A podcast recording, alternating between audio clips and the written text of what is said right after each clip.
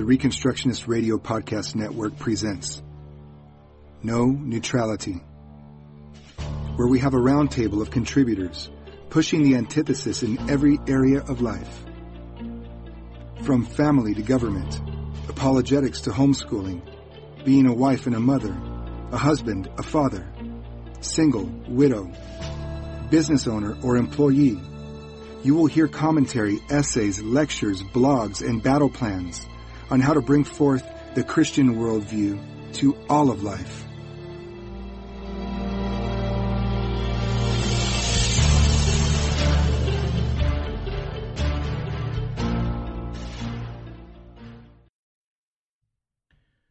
Lectures on the Politics of God and the Politics of Man. Lecture 2 Introduction, Part 2.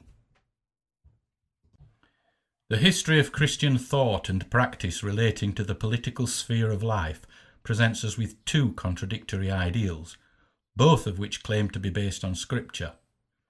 On the one hand, there are those who claim that Christianity is not a political faith that essentially the life and message of Jesus Christ do not address the issue of politics, and therefore that the gospel does not apply to the nations politically.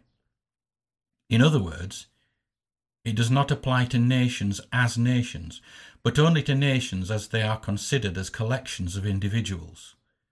The message of the gospel is essentially individualistic.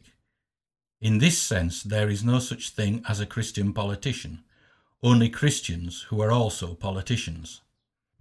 The Christian faith applies to these people as individuals and affects the way they live their own lives, and therefore their personal witness is capable of having an indirect effect on the political process by modelling personal virtues that hopefully others, including politicians, will emulate in their own lives. This principle applies in the same way to those with the political franchise so that it will affect, for example, the way they vote at political elections. But the gospel is not seen as addressing directly the issue of how politics should be done, how nations should be ruled. In other words, how the state is to conduct its business. There are no political principles that can be applied directly to the theory of how the state should order its life. Although those who espouse this view claim that their views are biblical, this claim is based exclusively on an appeal to the New Testament. It does not take into account the teachings of the Old Testament. The political virtues, ideals, and principles set forth in the Old Testament, although recognized as being directly applicable to Israel prior to the coming of Christ, are deemed to have become obsolete with the inauguration of the Christian era. The New Testament is believed to have replaced the political focus of the Old Testament with a focus that concentrates on the individual and on the church as an apolitical devotional institution. This understanding of the nature of the Christian faith as essentially apolitical was represented among Protestants by certain groups associated with the Radical Reformation and survives in the traditions of the pacifistic Anabaptists and the Protestant pietistic sects, which have borrowed heavily from Anabaptist theology. For example, according to the Anabaptist brethren who composed the Schleitheim Confession of 1527, and I quote, It will be observed that it is not appropriate for a Christian to serve as a magistrate because of these points. The government magistracy is according to the flesh, but the Christians is according to the Spirit. Their houses and dwellings remain in this world, but the Christians are in heaven. Their citizenship is in this world, but the Christians' citizenship is in heaven. The weapons of their conflict and war are carnal and against the flesh only, but the Christians' weapons are spiritual, against the fortification of the devil. Unquote. Likewise, the Hutterite Peter Riedemann said that, and I quote, no Christian is a ruler, and no ruler is a Christian. Unquote. Another good example of this perspective is a statement by Lord Hailsham that, and again I quote, the Christian religion itself, being concerned with grace and love, is, despite much that is written and asserted at the present time, very largely devoid of political or social doctrine. This is not so of the Old Testament. Unquote. On the other hand, there are those who argue that Christianity does have a direct application to the political sphere, that the state should be a Christian institution, and that it should order its business in obedience to God as His servant and in accordance with political principles derived from Scripture. Those who espouse this ideal also claim that this is a biblical ideal but their appeal to Scripture is inclusive of both Old and New Testaments. In seeking to understand what the New Testament says about how Christians are to relate to the political sphere of life, the Old Testament is believed to have an important role in providing the proper context for interpreting the New Testament. This understanding of the Christian faith as having a direct political relevance and application to modern life was represented among Protestants by the magisterial reformers.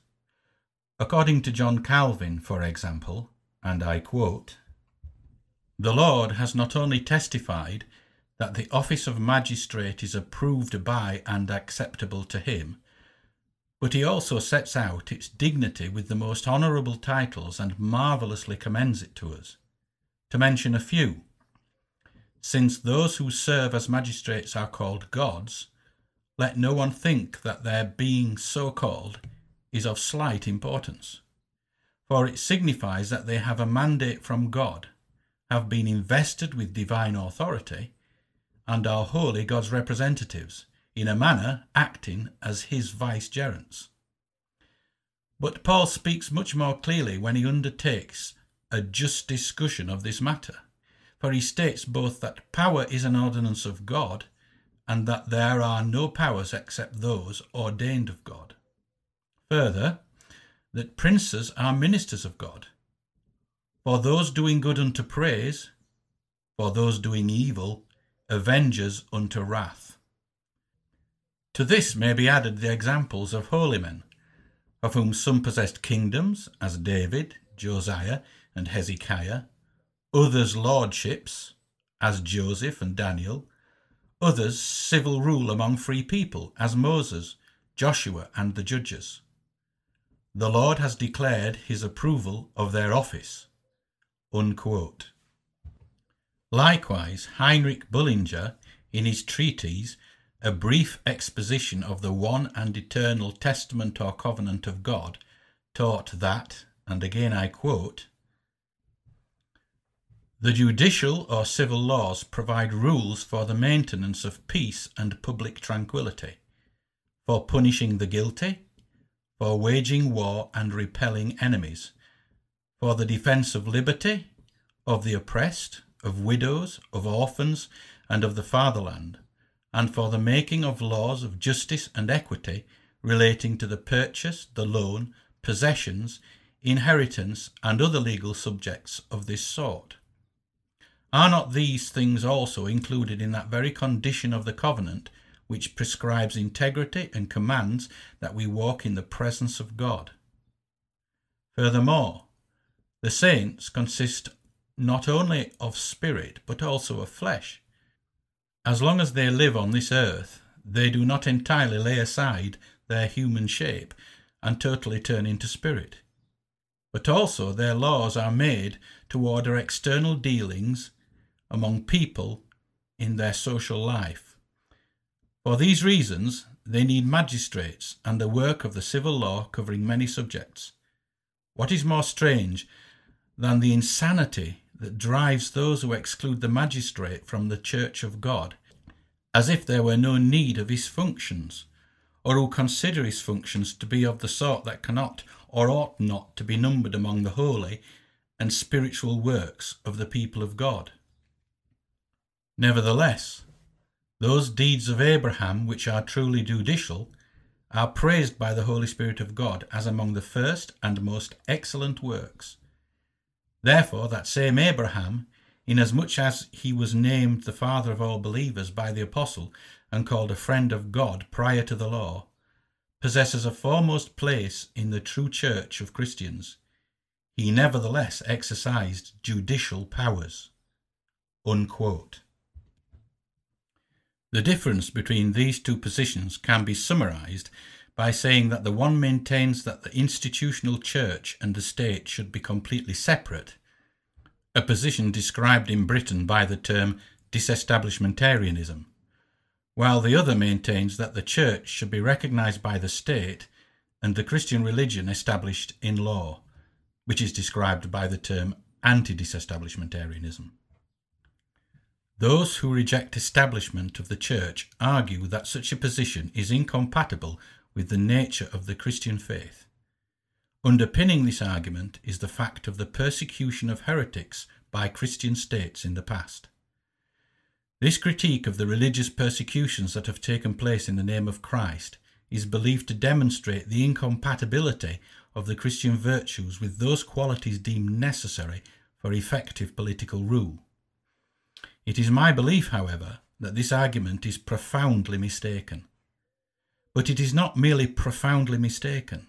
Worse, it is an argument that will inevitably lead, and has already led, to the denial in practice of the Great Commission, and indeed to the very antithesis of the Great Commission, namely, the decommissioning of the nations as Christian nations, and the inevitable recommissioning of idolatry as the religion of state that such a process entails, although those who hold to this erroneous belief may be quite oblivious of such an outcome.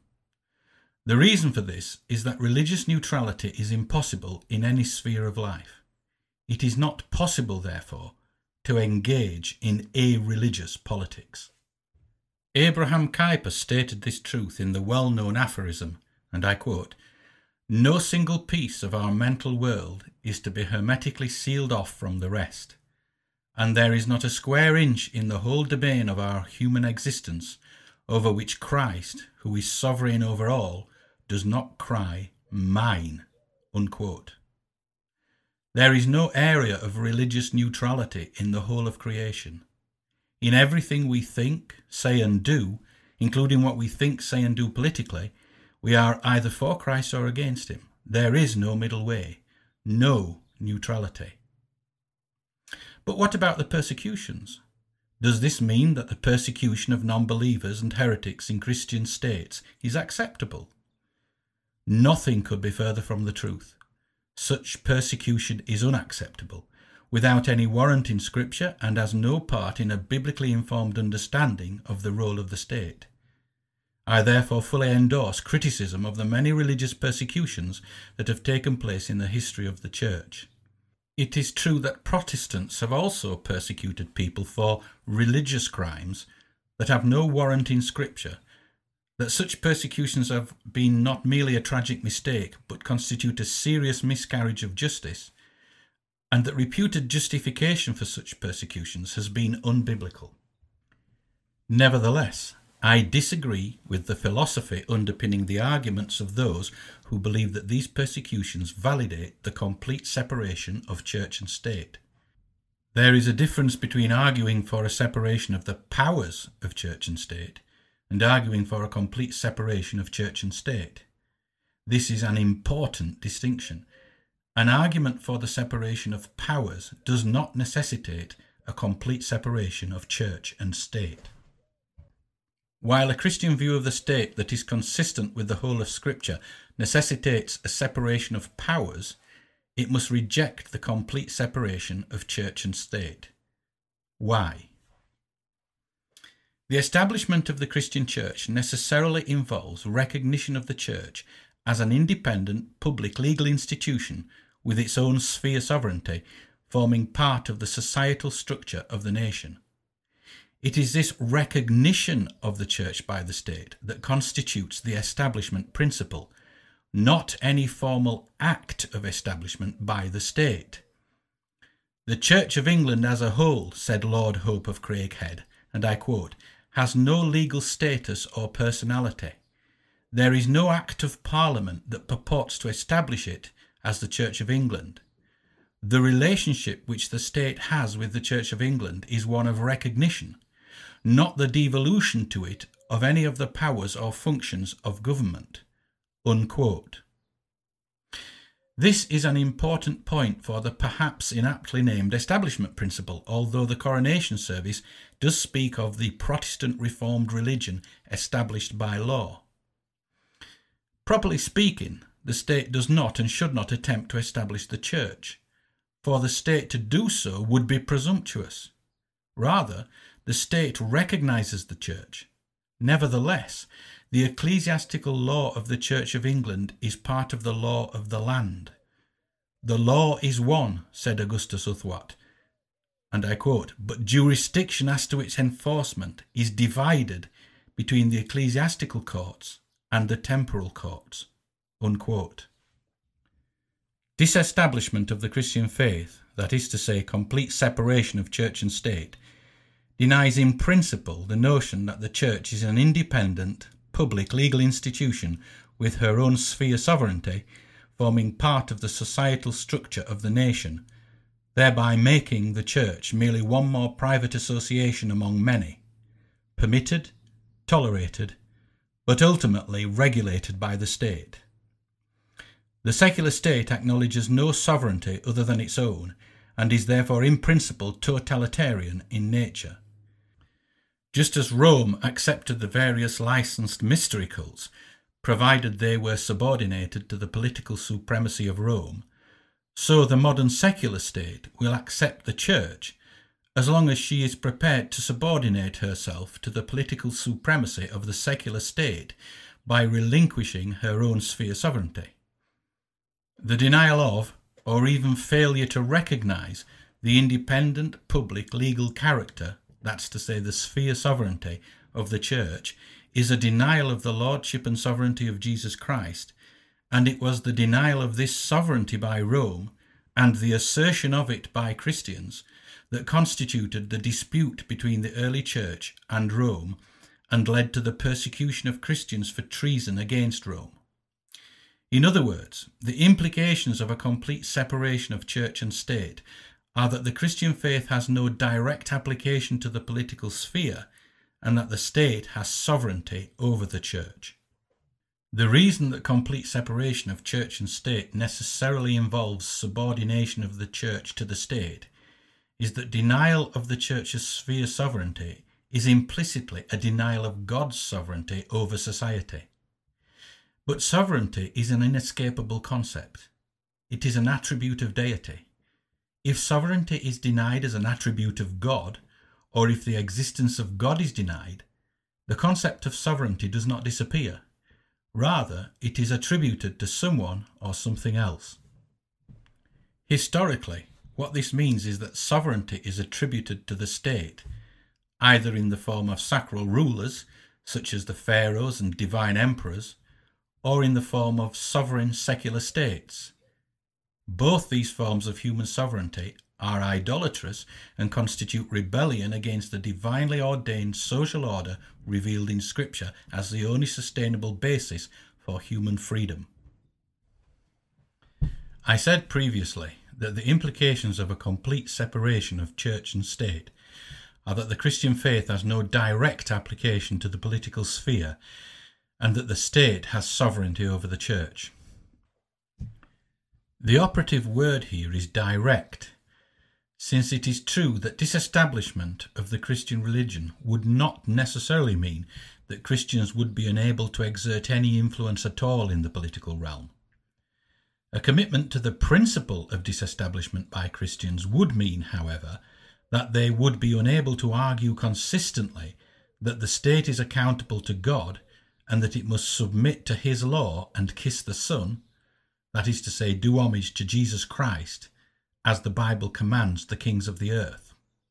The influence of Christians would be restricted to the effect of their personal witness generally on the culture of the nation, and to requesting the state to do their bidding, that is to say, lobbying, possibly on rational and moral grounds, depending on the general state of the nation and the degree of common grace operative, but only in the same way that any group of citizens, Satanists, homosexuals, and paedophiles included, would be able to request special dispensations from the secular authorities. They would not be able, logically, to call the nation back to obedience to God's law as a basic principle of the state's legitimacy and authority, since this would imply establishment of the Christian faith and therefore establishment of the Church. In constitutional terms, the state would be, to all intents and purposes, unaccountable to God. But the state would not be religiously neutral. Rather, the established religion would be secular humanism or some other religion, although this may not be readily perceived or acknowledged in the case of secular humanism. The situation would be similar to that faced by Christians in ancient Rome prior to the establishment of Christianity as the religion of state. This should not be taken to imply that the settlement between church and state reached under Constantine and Theodosius was without its problems and abuses, much less that it was an ideal form of establishment. It was a beginning, and it seems clear with hindsight just how problematic, indeed how inconsistent with Scripture in many ways, that beginning was. Nevertheless, the failures of the Constantinian settlement, which were largely the failures of the Roman imperial system, with which the Church was so closely identified, do not invalidate the establishment principle. But whereas the early Church could espouse Christianity as a world conquering faith and work towards the discipling of the nations to Christ, a commitment to the principle of disestablishment, that's to say, complete separation of church and state, would render such a mission obsolete. In other words, a commitment to the principle of disestablishment of the church would mean that the Great Commission itself would become obsolete, since the Great Commission is not a command to disciple individuals from among or out of the nations, but rather a command first to disciple the nations as nations, second to baptize the nations, and third to teach God's law to the nations. The very principle underpinning the Great Commission is the establishment of Christianity as the religion of the nations as nations. The principle underpinning the idea of disestablishment of the Christian faith as the religion of state is a negation of the Great Commission. The principle of complete separation of church and state underpinned much of the radical Reformation and is today being revived in the idea of principled pluralism.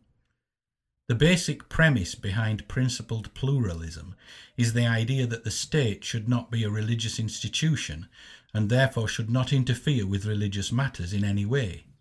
Instead, it should respect and preserve people's religious freedom it is this idea that I wish to take issue with here, because the kingdom of God is primarily a political order, and therefore Christianity is primarily a political faith.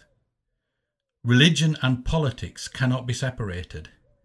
Politics, said Eugene Rosenstock Huessy, and I quote, being a process of realization, must be driven by the force of some ultimate faith. Unquote. Politics is inevitably a religious enterprise. This is the case simply because human life is inevitably religious in nature. Consequently, politics is as much under the leading of a faith commitment as any other sphere of human activity. The Dutch Christian philosopher and professor of law at the Free University of Amsterdam, Herman Dooyeweerd, stated the matter in the following way, and I quote the state as such necessarily functions in the modal law sphere of faith. In its public communal manifestations, the body politic may recognize a God above it and above the entire world order, or it may deify itself or human reason, or again openly declare itself a self sufficient état athée, that's to say, a godless state, which only appeals to the belief in a social ideal and in man's autarchical power to realize it.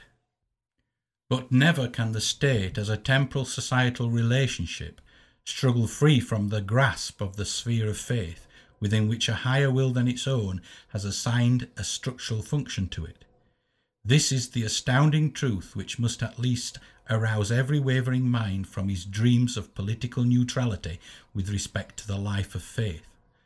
The state can be no more neutral in this respect than science. The political slogan of neutrality is as much under the leading of an attitude of faith, and as certainly originates from a basic religious commitment as any other political conviction. Unquote. The question we must face, therefore, is not whether the state should be a religious institution, but rather which religion should be established as a religion of state. The state is inevitably a religious institution because man is by nature a religious being, created by God to serve and glorify his Maker. In the state of sin, man has turned away from his Creator and Lord, and instead of seeking the meaning and purpose of life in God's revealed will for mankind, he seeks to find the meaning of life in something or someone else. The Bible calls this idolatry because it places some aspect of the created order, whether ideological or physical, in the place of God, who alone is the one in terms of whom ultimate meaning is to be sought. When the state rejects God as the source of its authority and power, and the one who alone defines its purpose, it engages in idolatry. Men will either serve the God of the Bible or they will serve some idol of their own making. This is inevitable. Men may be unaware of their idolatry, but this does not mean they are not idolatrous. All of human life is religious, and therefore politics is inevitably a religious enterprise. The state, therefore, may not be a Christian institution, but it will inevitably be a religious institution. A secular humanist state is a religious state no less than a Christian or a Muslim state. It will therefore serve some God of its own making, whether this is the ideal of democracy, socialism, any aspect of the created order, or indeed, as with the modern secular state, itself. In other words, it will engage in idolatry. The Bible condemns this. The state, no less than the church, must honour God and acknowledge his rights by ordering its work in accordance with His will as this has been revealed in Scripture. Of course, it is not the duty of the state to proclaim the Christian faith and compel people to believe the truth. The state has no authority or power from God to do this. The power of the state is the sword, coercion, and the use of force to compel belief is ineffective, since a man convinced against his will is of the same opinion still. The task of proclaiming the faith and discipling the nations, the Great Commission, is given to the Church, and the means to be used is the preaching of the gospel. But this does not mean that the state must not order its work according to the light of God's word, that it must not bow the knee to the Lord Jesus Christ and serve him in all that it does. How then is the state to serve God if it is not called to preach the gospel? The calling of the state is to administer public justice. If the state, as God's servant in this matter, is to do this properly, as the Apostle Paul clearly teaches in the New Testament, what constitutes the public justice that the state is called to uphold must be defined by God's law as this has been given to us in Scripture. And it is the duty of the state to uphold God's law as it relates to the sphere of public justice, even where those guilty of acts defined as criminal offences by that law believe action by the state in such matters to be a violation of their religious and civil liberties. In such cases, no one is persecuted for their beliefs. Rather, they are punished for their crimes. There is a difference between tolerating the beliefs of non believers, heretics, and those who worship false gods, and tolerating criminal actions that are the fruit of such beliefs. It is the latter only that the state must suppress by the use of the sword, not false beliefs. But what constitutes the crime that the state must suppress must be defined by God's word, and therefore the state must look to God's law to guide it in its calling as the servant of God. This means, for example, that Muslims should not be permitted the religious freedom to establish Sharia law in the United Kingdom for their own Islamic communities, since this would be a fundamental denial of the biblical principle that one law should be applicable to the entire nation, and the English common law principle that the law of the land should be in accord with the law of God. That, and I quote, any law is or of right ought to be according to the law of God. Unquote. The state must enforce the common law of the land, which should be Christian law, even when Muslims believe this to be a denial of their religious freedom. This is a pertinent example of the problems posed by the doctrine of complete religious tolerance as understood by secular humanists. Both the fatwa condemning the author Salman Rushdie to death, which led to criminal acts being committed in the United Kingdom by British Muslims seeking to demonstrate their support for the fatwa, and the increasingly frequent cases of honour killings in the United Kingdom demonstrate the naivety of the ideal of complete religious liberty. The state may not turn a blind eye to these religious crimes and must use force to bring the perpetrators of such crimes to justice. No doctrine of religious freedom or toleration should be permitted to interfere with the state's duty in this matter. These are crimes, and the state is authorized by God's law to use force in dealing with criminals. This is not merely an Old Testament doctrine, but a New Testament doctrine also, as the Apostle Paul teaches in Romans chapter 13 verses 1 to 6 and 1 Timothy chapter 1 verses 8 to 11. The state is called to administer public justice without regard to the person on religious or any other grounds. The state, therefore, must pursue public justice as this has been defined by the law of God. The state must go this far, but no further. It is my belief that in the past, Christian states have often gone far beyond their biblical mandate and engaged in the persecution of heretics, and with regard to this I again fully endorse criticism of such persecution. Nevertheless, the state is no less bound to obey God's law in its definition of crime and its responsibility to uphold public justice as defined by God's word. Therefore, the state must look to God's law as the standard that defines public justice. It must, in the entirety of its work, seek to conform itself to the precepts of God's law as it seeks to perform its duty. The state is every bit as much the servant of God as the church, and therefore it is inevitably a religious institution. In our criticism of the persecutions that have taken place in the name of Christ, we must not lose sight of this fact. It is not the task of the state to persecute people for not believing the truth or for believing error, nor is it the duty of the state to abridge the liberty of non believers on account of their disbelief.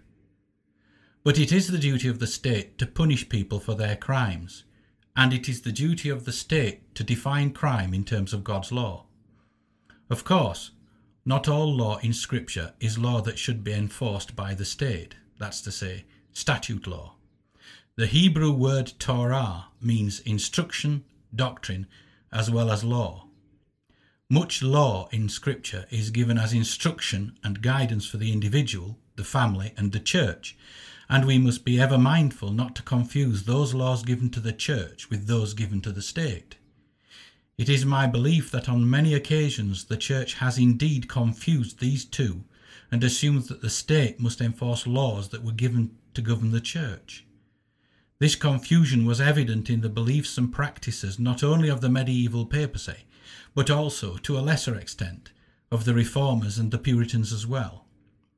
This is a confusion of the boundaries of these two different spheres, it is also my belief that principled pluralism confuses these two spheres of the state and the church, assuming that because the state may not administer church law, therefore the state has no duty to enforce God's law at all.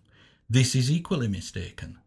Where the Bible gives law that relates to the magistrate's duty to administer public justice, the state must take notice and order its work in accordance with Scripture.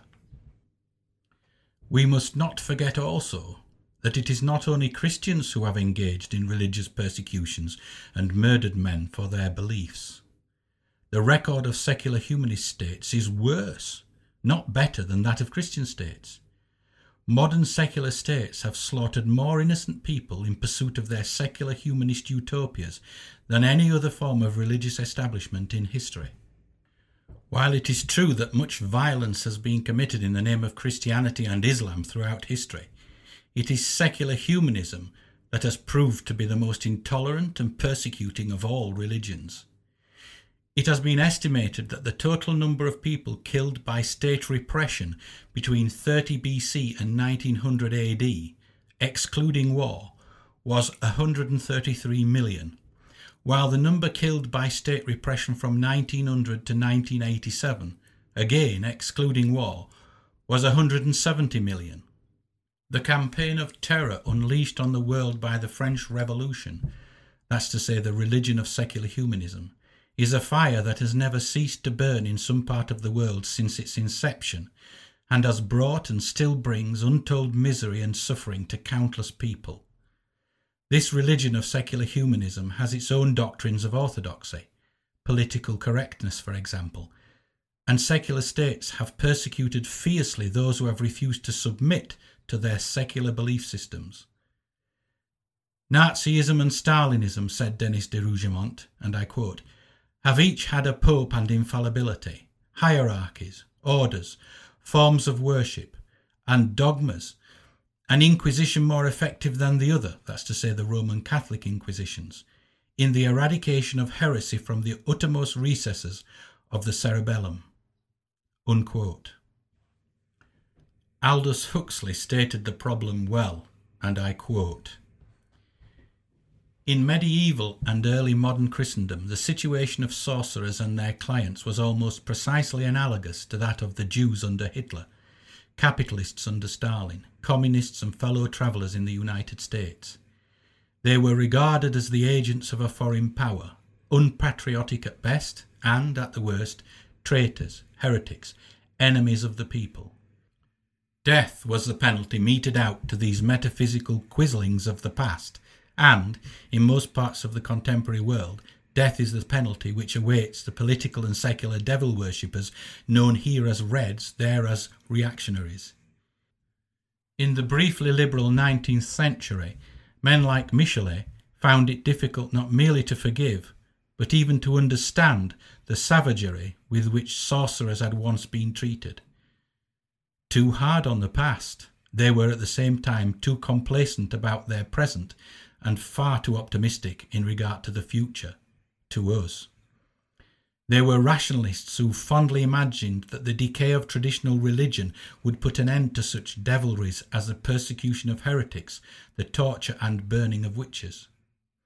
But looking back and up from our vantage point on the descending road of modern history, we now see that all the evils of religion can flourish without any belief in the supernatural, that convinced materialists are ready to worship their own jerry built creations as though they were the absolute, and that self styled humanists will persecute their adversaries with all the zeal of inquisitors exterminating the devotees of a personal and transcendent Satan. Such behaviour patterns antedate and outlive the beliefs which, at any given moment, seem to motivate them.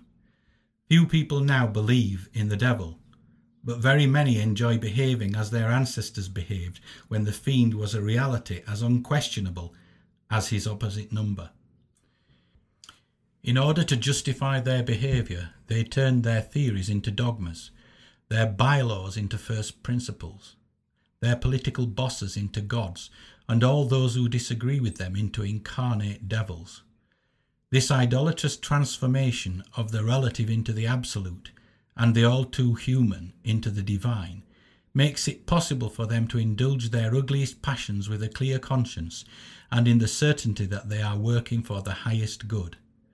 And when the current beliefs come, in their turn, to look silly, a new set will be invented so that the immemorial madness may continue to wear its customary mask of legality, idealism, and true religion. From about 1700 to the present day, all persecutions in the West have been secular and, one might say, humanistic.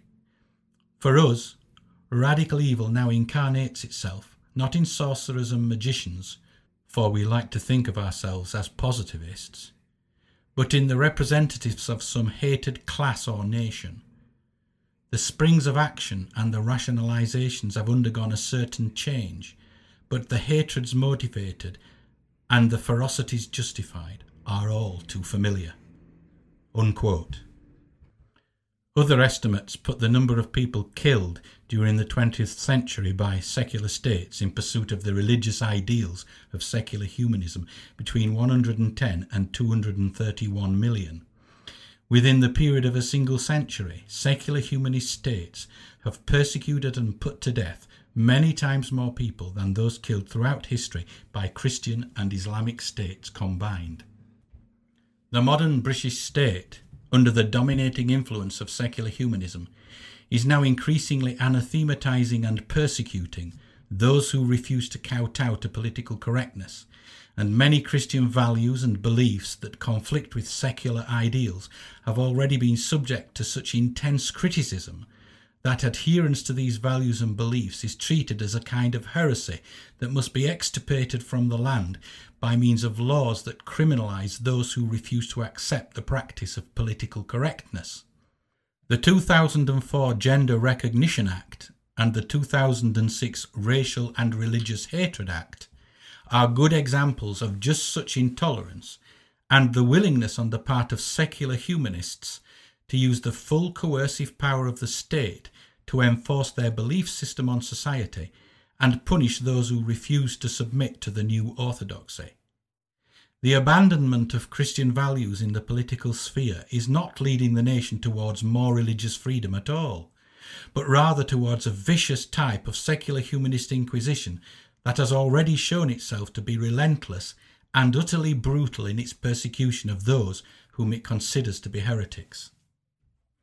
It is true, of course, that the history of Christendom has been marred by the murder of heretics. But the freedoms that people in the West have rightly enjoyed for so long, and which they continue to proclaim so eagerly, despite increasing curtailment of individual freedom by the modern secular state, are not the product of secular humanism and its doctrine of complete religious liberty, that is to say, total liberation from the law of God. They are rather the fruit produced by the Christian cultures of Protestant nations that have sought to apply the biblical doctrine of man's legitimate and limited freedom under God's law in the political sphere.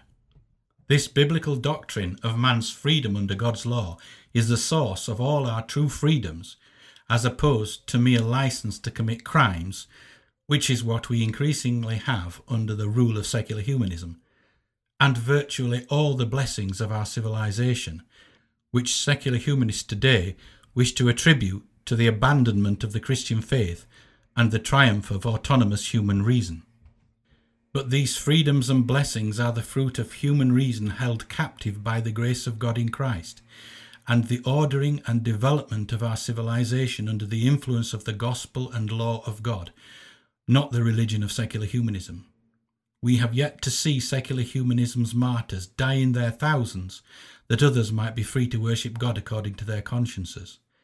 These freedoms are the fruit of a Christian civilization and of the witness of Christian martyrs who have died in their thousands throughout the Christian centuries, including those who died for their commitment to the magisterial Reformation. While condemning the unjust and murderous persecution of heretics by Christians in the past, we must not lose sight of the benefits that Christendom has brought to mankind.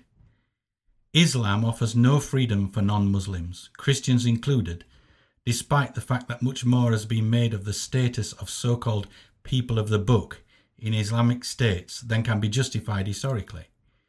And it is becoming increasingly evident with the passing of legislation aimed at suppressing Christian values and beliefs by modern Western states that secular humanism once it has reached full maturity in terms of its fundamental principle of unbelief, that is to say, once its own brand of fundamentalism has become institutionally dominant in the form of a totalitarian state, will oppose in theory and in practice everything that Christianity stands for and offer no more freedom to Christians than Islam does.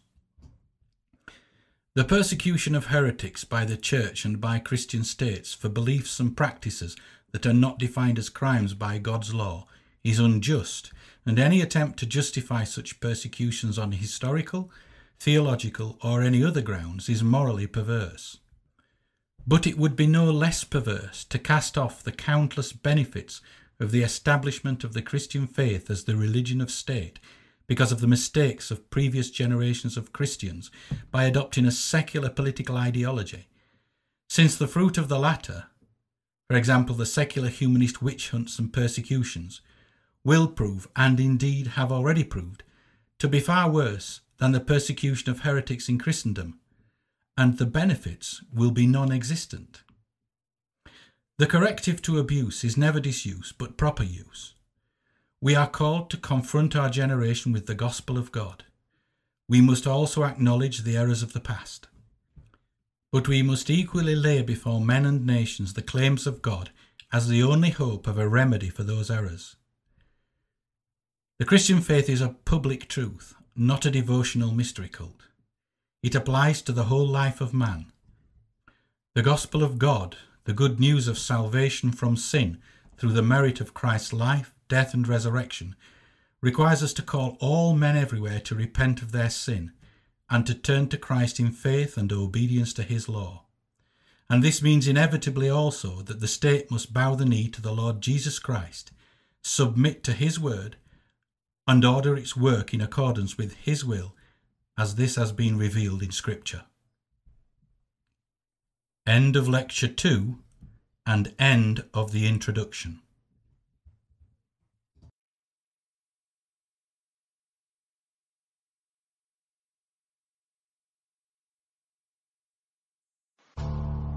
Thank you for listening to this episode of No Neutrality on the Reconstructionist Radio Podcast Network. Don't forget to visit ReconstructionistRadio.com to download your favorite audiobooks and podcasts. And if you are a Christian Reconstructionist blogger and you'd like to contribute your blogs into this audio blog format, click on the volunteer link on our website, send us an email, and let us know you'd like to join the team. May Christ be glorified and his kingdom extended from sea to sea, and from the rivers to the ends of the earth.